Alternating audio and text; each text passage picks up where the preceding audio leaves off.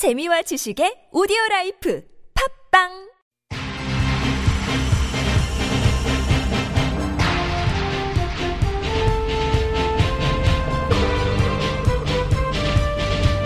색다른 시선 김종배입니다.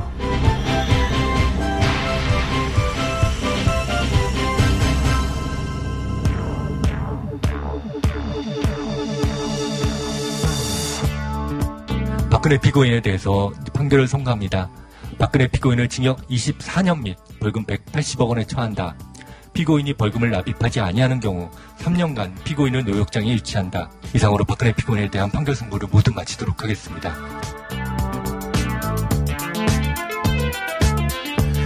법원은 박근혜 전 대통령에 대해서 이렇게 선고했습니다. 18개 혐의 가운데 16개 혐의에 대해서 유죄를 인정을 해서 이렇게 선고했는데요. 선고 이유를 한마디로 줄일 수도 있습니다. 법원도 밝힌 이유인데요. 박근혜 전 대통령이 유죄인 이유, 그것은 국민으로부터 위임받은 대통령의 권한을 국민을 위해서가 아니라 사적으로 쓴 것, 바로 이것입니다.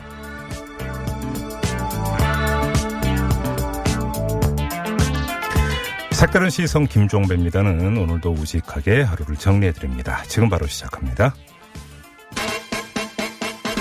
뉴스 따라 읽지 않고 따져 읽습니다. 시사통과 똑 기자의 뉴스 해부. 네, TBS 보도국의 양아람 기자 모셨습니다. 어서 오세요. 네, 안녕하세요. 오늘 첫 소식은 당연히. 네. 판결 내용이겠죠? 그렇습니다. 앞서 들으신 대로 법원이 박근혜 전 대통령에게 징역 24년 벌금 180억 원을 선고했습니다. 현재 박 전 대통령의 나이가 만 66세인데요. 네. 그러니까 형을 다 살고 나오면 90세가 되는 겁니다. 네. 앞서서 비선실세 최순실 씨는 징역 20년을 선고받았는데요. 예. 박 전 대통령에게 이제 4년 더 많은 형량이 내려졌습니다. 오늘 판결에서 재판부는 박 전 대통령의 지시를 적은 안종범 수첩 있잖아요. 네. 이 수첩을 정황 증거로 능력이 있다 이렇게 인정을 했습니다. 네. 앞서서 문영표 전 보건복지부 장관 그리고 최순실 씨 등의 재판에서도 수첩의 증거 능력을 인정했는데 이 재판 그러니까 이재용 삼성전자 부회장의 2심 때는 수첩의 증거 능력을 인정하지 않았습니다. 네네. 재판은 TV로 생중계됐는데요. 박 전 대통령은 출석하지 않고 구치소에서 이제 측근인 유영하 변호사와 함께 선고 결과를 기다린 것으로 전해지고 있습니다. 예. 그리고 이제 법원 주변에서는 지지자들과 보수단체가 집회를 하고 결과에 대해서 이제 판결 결과를 놓고 분노를 쏟아내기도 했습니다. 정치권 반응은 어땠어요? 네, 더불어민주당은 법원이 민심을 반영해 엄중한 심판을 내렸다면서 죄에 상응한 판결이다 이렇게 평가를 했고요. 민주평화당도 사법부의 판결을 존중한다고 밝혔습니다. 네. 정의당은 박 전 대통령의 죄를 다 감당하기에 오늘 선고된 형이 턱없이 부족하다 이런 입장을 내놨습니다. 네. 자유한국당 같은 경우는 재판부의 판결이 이미 예견됐던 것인데 이를 생중계한 것이 개탄스럽다. 그러면서 문재인 대통령이 오늘 이 순간을 간담 서늘하게 봐야 할 것이다. 이렇게 밝혔고요. 네. 바른미래당은 제왕적 대통령제가 지속돼서는 안 된다는 것을 보여준 판결이다. 이렇게 밝혔습니다. 네. 청와대는 가슴 아픈 일이라면서 기억하지 않은 역사는 되풀이되고 오늘을 잊지 않겠다. 이런 논평을 냈습니다. 지금 많은 분들이 문자로 벌금 180억에 강제 노역 3년이 어떻게 나온 거냐. 네. 기준이 뭐냐 이런 질문을 지금 계속 보내주고 계시는데 제가 알고 있기로 아마 강제 노역에 처할 수 있는 최대 기간이 3년인 것으로 알고 있어요. 네. 그래서 아마 3년 이렇게 선고를 한 것 같은데 180억에 3년이니까 1년이면 60억이죠. 그렇게 네, 되죠. 1년이 52주죠. 네. 그러니까 한 주에 1억이 넘는 거죠. 아. 그렇죠. 황제 노역. 제가 학교 다닐 때 수학을 잘 못했는데 그냥 바로 계산이 나오는데 네. 아무튼 이것도 이제 이 뉴스에 끝나는 대로 이 판결 내용과 네. 정밀 분석을 해볼 텐데 이것도 좀 자세히 한번 여쭤보죠. 네, 자 다음으로 가죠. 네, 검찰이 오늘 경기도 수원시 삼성전자 서비스와 전현직 임원들의 자택을 압수수색했습니다. 네. 검찰이 지난 2월 삼성의 다스 소송비 대납 의혹 수사를 위해서 삼성그룹을 압수수색했죠. 이 과정에서 삼성이 노조를 와해시키려는 전략이 담긴 수천 건의 문건을 확보했다. 그리고 이제 분석했다. 이렇게 보도가 나왔는데요. 네. 최근 검찰이 이 의혹에 대한 새로운 단서를 포착하고 본격적인 수사에 다시 들어갔습니다. 네네. 삼성그룹의 노조 파괴 공작 의혹 지난 2013년에도 제기가 됐고 심상정 정의당 의원이 S그룹 노사전략이라는 문건을 공개하면서 이건희 회장 등 임직원이 고소 고발됐지만 검찰이 당시 이제 무혐의 처분을 했습니다. 3년 전에 무혐의 처분을 했다라는 소식이 다시 환기가 되니까 떠오르는 단어가 있는데 네. 떡값 검사 단어 기억하시죠? 네, 기억합니다. 이거하고는 뭐 큰 상관이 없다고 봐야 되겠죠? 정신건강을 위해서는 그렇게 생각을 해야 되는 거죠? 네, 웃음으로 넘기겠습니다. 네. 죄송합니다. 여쭤봐서. 다음 소식 전해주세요. 최근 페이스북의 개인정보 유출 파문 이제 전 세계적으로 큰 논란이 있었는데요. 네. 한국 내 피해자가 또 86,000명에 이를 것이다. 이렇게 페이스북 코리아가 전망을 했습니다. 그래요? 지난 2016년에 이제 미국 대선에서 도널드 트럼프 후보 측과 연계된 데이터 분석 업체가 페이스북 이용자들에게 앱을 다운받도록 유도를 했고요. 네. 그를 통해서 이제 개인정보를 수집을 했습니다. 그리고 이 앱을 설치한 이들의 친구 관계, 게시글까지 분석해서 이용자들의 정보를 모았습니다. 온 건데요.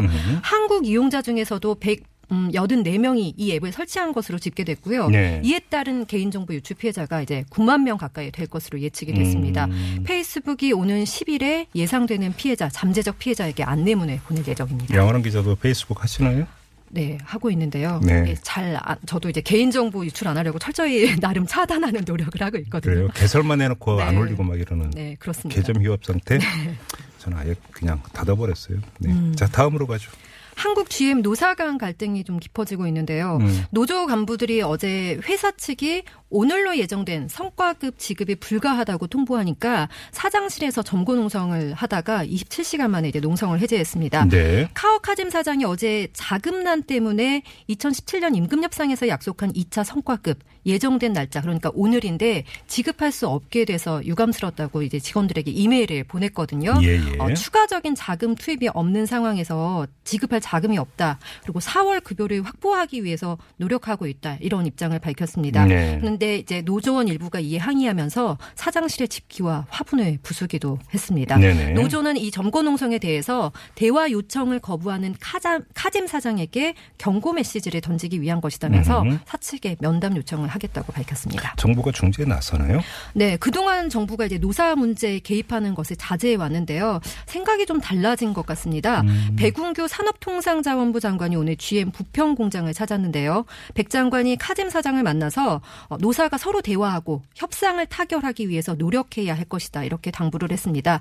그러면서 노사 간의 대타협이 있어야만 구체적인 정부 지원 방안에 대해서도 협의할 수 있다. 말을 했습니다. 네네. 그리고 노조 집행부와 백 장관이 또 만났는데요. 노조가 과격한 행동은 자제하고 법 테두리 안에서 쟁의 행위를 해달라. 이렇게 요청을 했고요. 네. 노조가 대승적인 결단을 내릴 필요가 있다면서 정부가 앞으로 적극적인 중재 역할을 하겠다고 말을 했습니다. 알겠습니다. 자, 다음 소식으로 가겠습니다. 네, 또 우리 정부가 이제 미국의 태양광 세탁기 세이프가드 긴급 수입 제한 조치죠. 네. 이 조치에 4억 8천만 달러 그러니까 우리 돈으로 5,100억 원의 보복 관세를 부과하기로 했습니다. 네.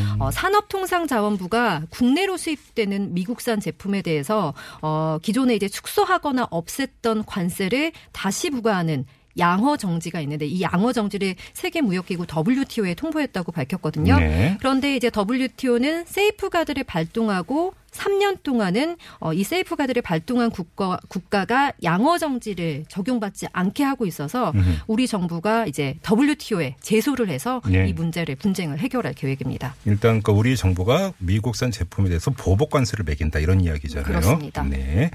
미국과 중국의 무역 분쟁. 요즘 심해지고 있다면서요? 그렇죠. 우리뿐만 아니고 이제 중국과는 좀 더 과격한 모습입니다. 네. 도널드 트럼프 미국 대통령이 1,000억 달러 그러니까 우리 돈으로는 106조 원 규모의 중국 수입품에 추가 관세를 부과하는 방안을 검토해라 이렇게 미 무역 대표부에 지시를 했는데요. 네. 지난 3일에 미국은 중국 수입품에 높은 세율의 관세를 부과하겠다고 앞서서 밝혔고요.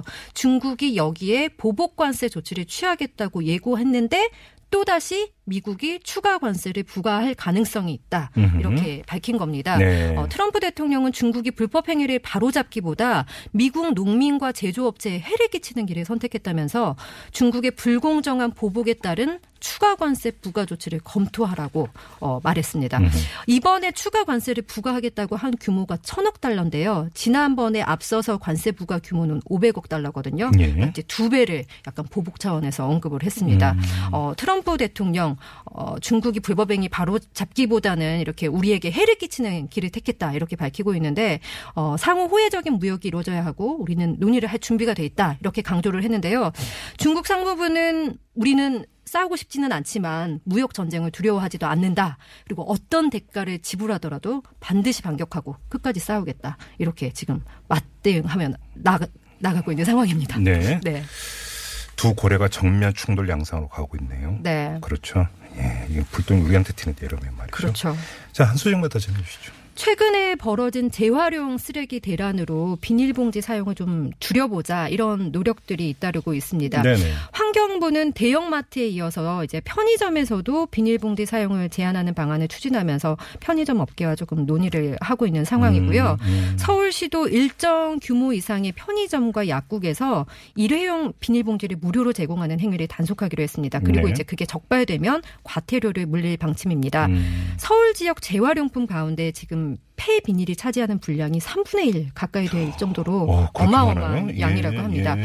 그리고 우리나라에서 한 사람이 1년간 사용하는 비닐봉지 양 2015년 기준인데요. 1년간 한 사람이 420개 정도를 사용한다고 해요. 하루에 1개 이상 사용하는 거잖아요. 그렇죠. 그런데 예. 핀란드는 4개, 1년에 4개. 독일은 70개를 사용한다고 해요. 그러니까 예. 최대 핀란드하고 비교하면은 100배 이상 차이가 나는 거죠. 아, 비닐 정말 너무 많이 사용을 해요. 네. 이게 이제 그 자연 상태에서 분해되는 데도 엄청나게 오래 걸리거든요. 그렇죠. 그럼 네. 태우면 또 유독가스 발생을 하는 거 아니겠어요? 네. 좀 자제할 필요가 있긴 있어요. 저도 있습니다. 좀 노력해 보려고 합니다.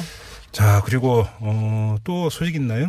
네, 인천, 경기에 이어서 이제 서울에도 올해 첫 미세먼지 경보가 발령이 됐는데요. 네. 인천, 강화 등 수도권 일부 지역에는 미세먼지 경보가 발령됐고 지금 중국발 황사까지 영향을 미치고 있습니다. 미세먼지 때문에 서울 잠실구장에서 6시 30분에 예정됐던 경기도 취소가 됐다고 하는데 네. 미세먼지 때문에 야구 경기가 취소된 것이 이번이 처음이라고 하네요. 두산과 NC전이죠. 프로야구 경기. 네, 잘 네. 아시네요. 저번에 사이언스 뉴스에서 강양구 기자가 알려주셨는데요. 네. KF라고 찍힌 마스크. 네. 코리아 필터. 아, 코리아 필터. 네. 82였나요? 아, 그게 88도 있고 90몇도 네. 있고 세 종류가 있는데. 오, 들으셨구나. 네. 아, 그럼요. 네. 관심 있게 지켜보고 있습니다. 네, 그래서 KF라고 찍힌 마스크만이 미세먼지 방지가 되는 마스크라는 거 다시 한번 정보드립니다. 애청자 여러분도 참고해 주시기 바라고요. 자, 뉴스앱 이렇게 마무리하고 양아람 기자와 인사 나누겠습니다. 수고하셨어요. 네, 고맙습니다. 뉴스를 보는 새로운 방법. 색다른 시선 김종배입니다를 듣고 계십니다.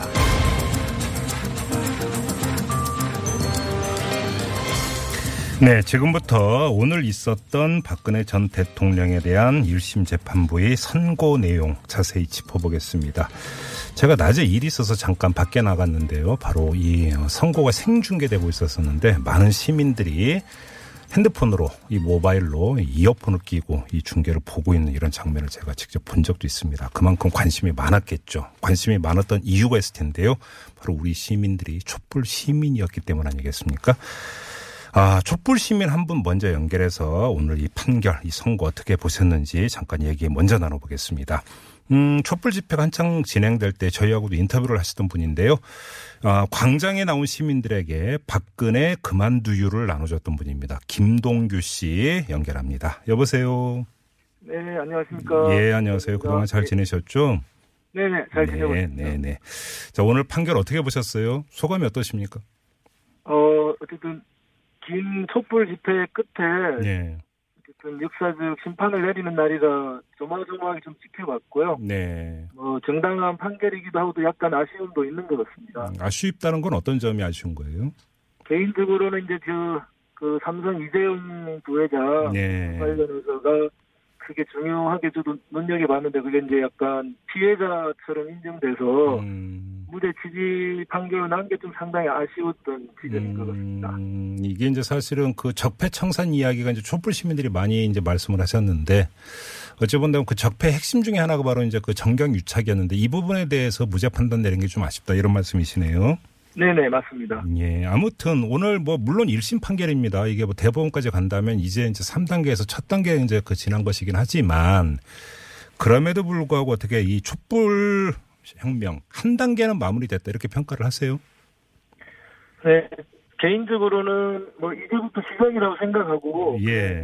그 워낙 전 정권이 대한 실망이 컸기 때문에 네. 일단 역사적으로 한 단락은 매듭은 지었다고 생각하고요. 예. 이제부터 좀 국민들의 삶이 실제로 좀 바뀌는 그런 변화가 좀 일어나기를 기대하는 부분입니다. 아, 삶의 변화가 좀 이렇게 차감됐으면 좋겠다 이런 말씀이시네요.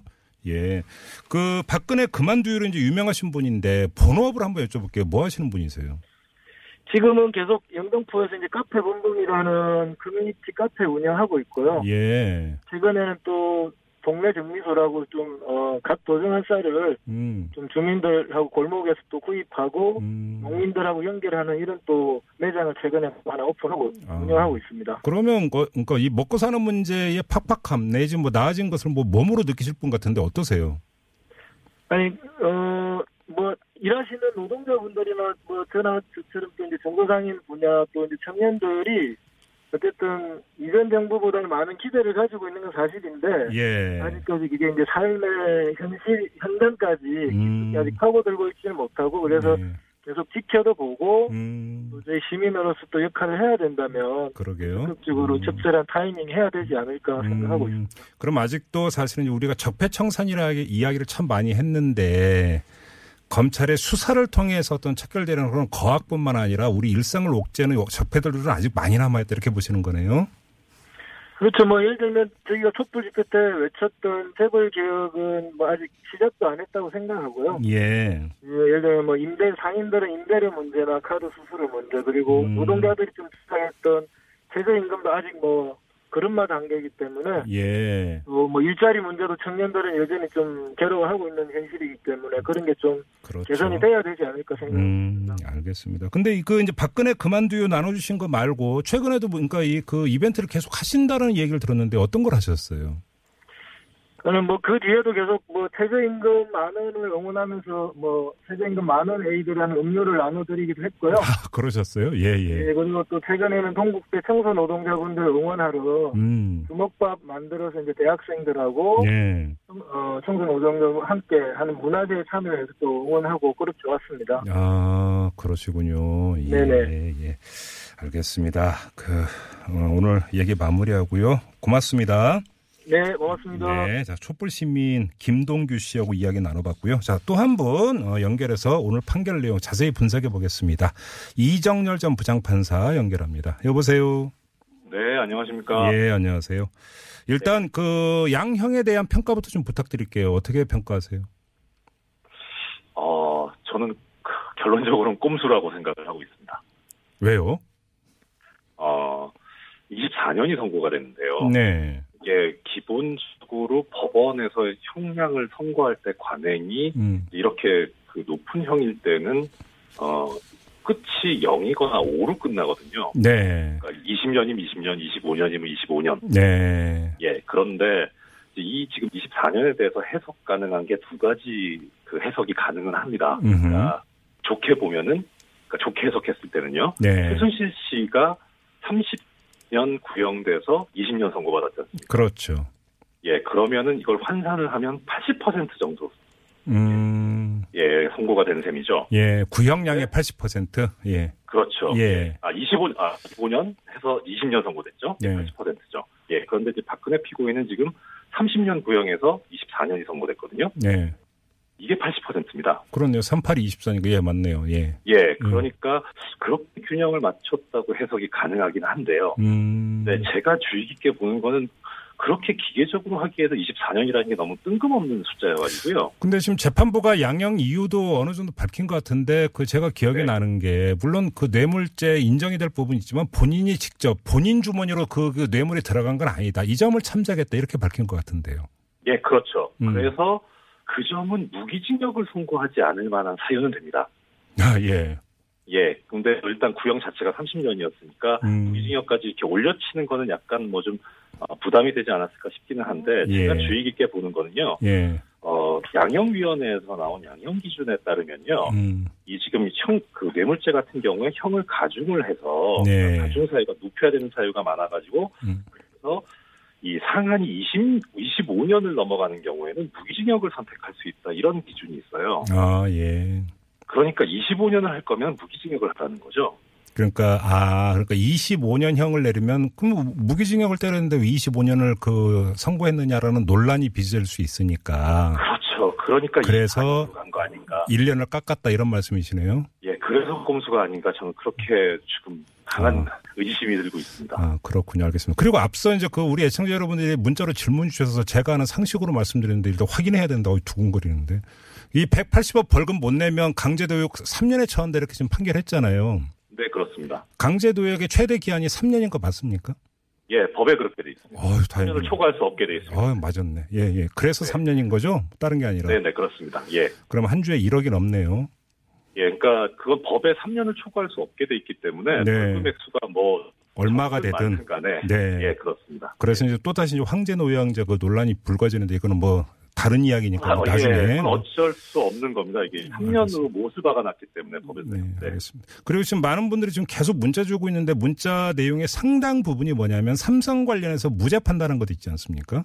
네, 그렇습니다. 3396님은 문자로 오늘은 삼성만 승자인 듯 이렇게 문자 주셨고요. 또 적폐청산님은 삼성공화국 분노합니다. 이런 문자를 주셨는데 이 점은 어떻게 평가하세요? 네.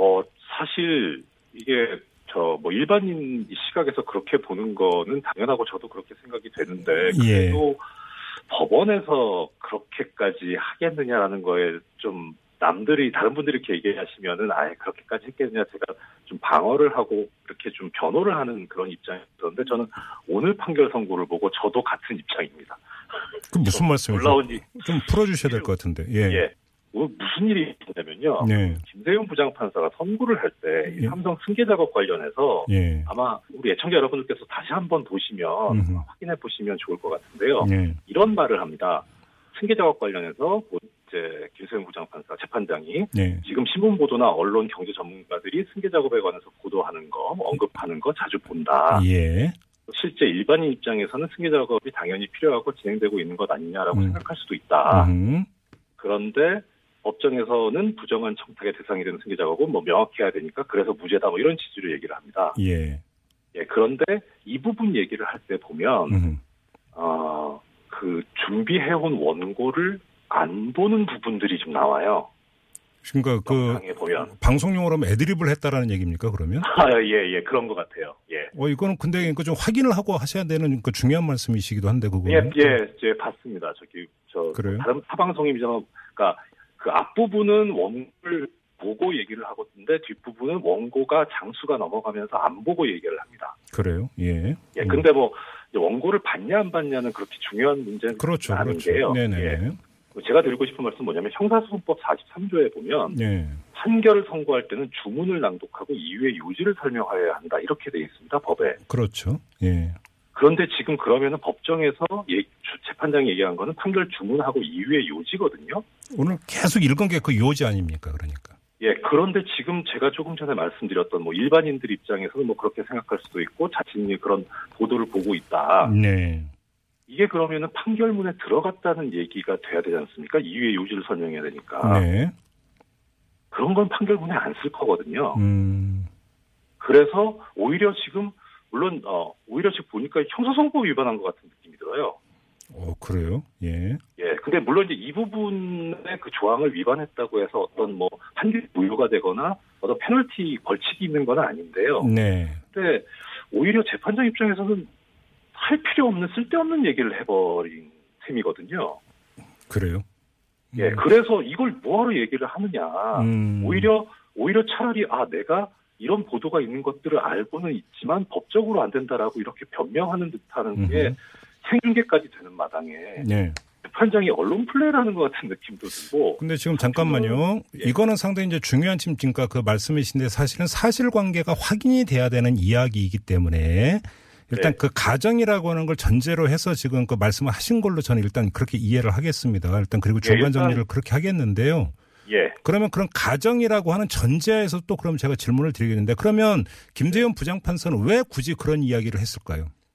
그러니까 일반인들의 시각을 의식하고 있다는 그런 뜻인데 오히려 그것이 본인 입장에서는 아주 좋게 해석을 한다면, 네. 일반인들께서는 이렇게, 국민들께서는 이렇게 해석하실 수는 있으나, 법적으로 어렵습니다. 네. 이런 취지로 이해는 되는데, 근데 요지는 그렇게 되면, 아니, 그럼 법하고 일반 검정하고 떨어져 있다는 소리냐, 오히려 이 국민들을 납득시키는 그런, 어떤 표현이 아니고, 네. 법에 대한 불신을 더 일으키는 얘기가 돼버리거든요.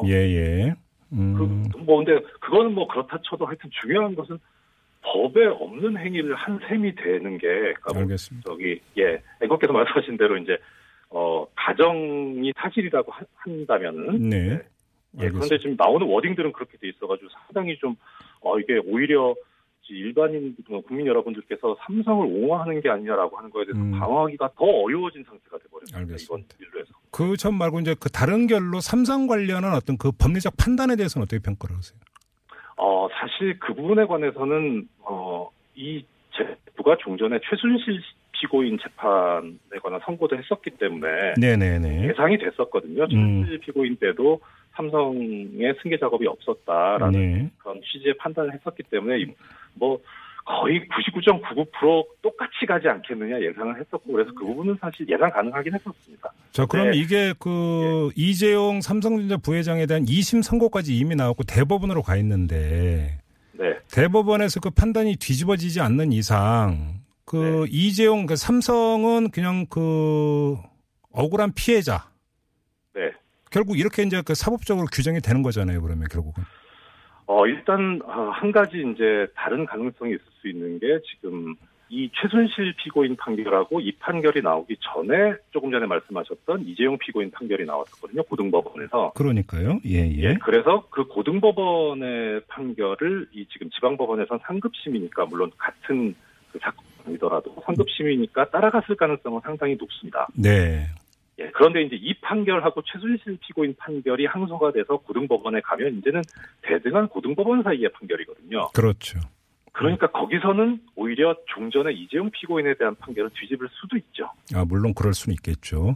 그런데 이제 최종적으로는 이 판결들이 전부 대법원으로 모여서 대법원에서 한꺼번에 정리가 되고 내조지되지 않을까, 저는 그런 생각이 듭니다. 알겠습니다.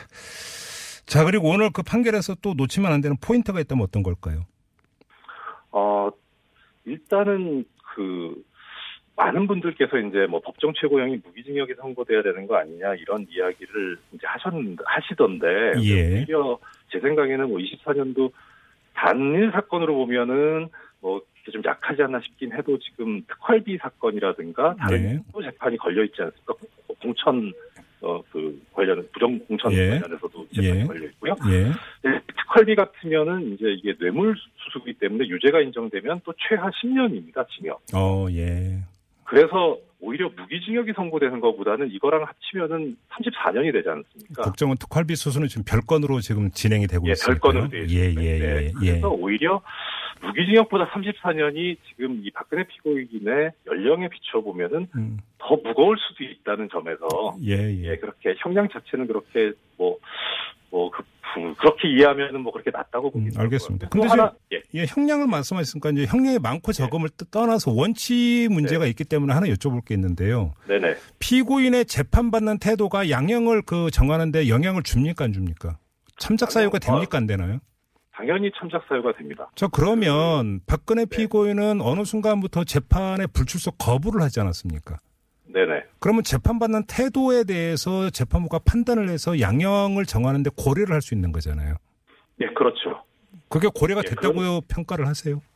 그런데 이제 이게 재판받는 태도라고 그렇게 명시적으로 표현한다기보다는 양형위원회에서 나온 양형 기준에 보면요, 이 피고인에게 유리하게 참작할 수 있는 사유로 범행에 대한 진지한 반성이라는 그 요소가 있습니다. 옛날로 하면 개전의 정이라고 하는 그겁니까? 그렇습니다. 자백도 하고 진심으로 뉘우치는 진정성 있게. 그런데 재판에 출석하지 않는다라고 하는 경우에는 사실 진지한 반성이 있다고 볼 수는 없거든요. 그리고 물론 자백도 하지 않을 뿐만 아니라 본인 이제 어떤 반성하는 그런 취지의 진술을 한 것도 아니고요. 그래서 큰 틀에서는 진지한 반성을 하지 않는다는 그런 점에서 불리한 요소로 작용이 됐을 거고요. 다만 독립적으로 하나 뚝 떼서 재판받는 태도가 불량하다, 이거 는 아니고 그 안에 포함된 요소로 보시면 무방할 거라고 생각합니다. 알겠습니다. 왜냐하면 양형을 정하는데 그 뇌물을 직접 그 자기 주머니에 챙긴 게 아니기 때문에라고 하는 양형을 결정하는데 고려사항이 있었다고 재판부가 밝혔기 때문에 그럼 정반대의 또 고려사항이 바로 이것 아닌가 싶어서 좀 질문을 드렸던 거고요. 네네. 자, 이게 오늘 그 판결이 있기 전에 잠깐 이제 논란이 됐었던 게 그 TV 생중계 문제였는데요. 네네. 이 점은 어떻게 보세요? 그것 다 정치적인 행동 아닌가 싶었는데요. 지금 네. 일단 이 재판 자체가 형사재판이지 않습니까? 네네. 그런데 그 생중계를 이제 허가한 것이 부당하다라고 하면서 뭐 전 변호인 쪽에서도 그렇고 이제 본인도 그렇고 가처분 신청을 냈는데 가처분은 민사 가처분을 냈더라고요. 예, 그래서 소송의 종류가 다른데 왜 형사 사건에서 지금 그 하고 있는 거를 민사상의 가처분을 내는지도 너무 의심스러웠고요. 그건 당연히 뭐 받아들여지지 않을 걸 예상하고 하지 않았겠느냐. 정치적인 액션 아니냐. 그리고 법적으로도 형사소송에서 이렇게 재판장이 하는 그 소송 지휘의 일종이거든요. 중계를 할 거냐 말 거냐 하는. 네네. 네. 그래서 이거는 독립해서 뭐 항소 사유도 되지 않습니다. 상소 사유도 되지 않고요. 네. 다툴 수가 없는 거거든요. 근데 저는 신청은 할 수 있는데 오히려 저는 거꾸로 이제 궁금했던 게 그 최순실 씨나 이재용 전 부회장에 대한 어떤 그 판결 선고는 그 TV로 중계가 되지 않았거든요. 네네. 근데 사안의 성격이라든지 이런 것들을 볼 때 그것도 공개가 됐어야 되는 게 아니냐라고 하는 지적이 따라붙을 수 있을 것 같은데 이런 시각은 어떻게 보세요? 선생님이나 저나 뭐 이렇게 일반인 시각에서는 그건 너무나 당연한 말씀입니다. 최순실 씨가 저지른 어떤 범행의 그 사회적 여파도 그렇고, 네. 이재용 부회장이 우리 사회에서 그 점하고 있는 어떤 지위도 그렇고 상당히 중하기 때문에 그것도 중계가 됐어야 한다고 생각을 하는데요. 예. 이 사건에서 특별하게 보자면 일단은 그 두 사람과 박근혜 피고인과의 사이는 박근혜 피고인은 공무원이에요. 않습니까? 그렇죠. 예.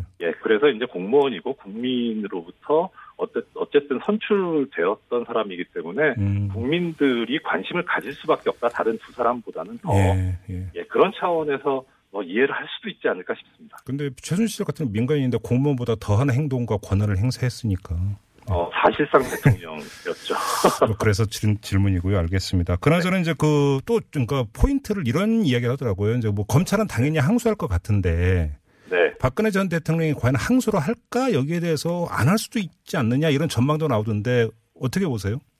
이게 미래에 관한 거라 사실 좀 말씀드리기 섣부르긴 한데요. 네. 저는 결론부터 말씀드리면 할 것 같고요. 이유는 그래요? 첫 번째는 이제 이번에 그 생중계 관련해 가지고 본인이 동의하지 않는다는 의견을 냈지 않습니까? 네네네. 어차피 항소 안 할 건데 그런 의견서를 뭐하러 내겠습니까? 관심이 없어야죠. 그러니까 나는 그냥 이 재판 완전히 거부할 거다라고 했었어야 되는 그런 의견서를 내는 거 보면 이 재판에 관심이 있다는 얘기고요. 그리고 그다음에 두 번째는 박근혜 피고인으로서는 지금 노릴 수 있는 희망이 이제 정영식 부장판사 재판부에 항소심 사건이 배당되는 거. 이거는 희망을 걸어볼 만하죠.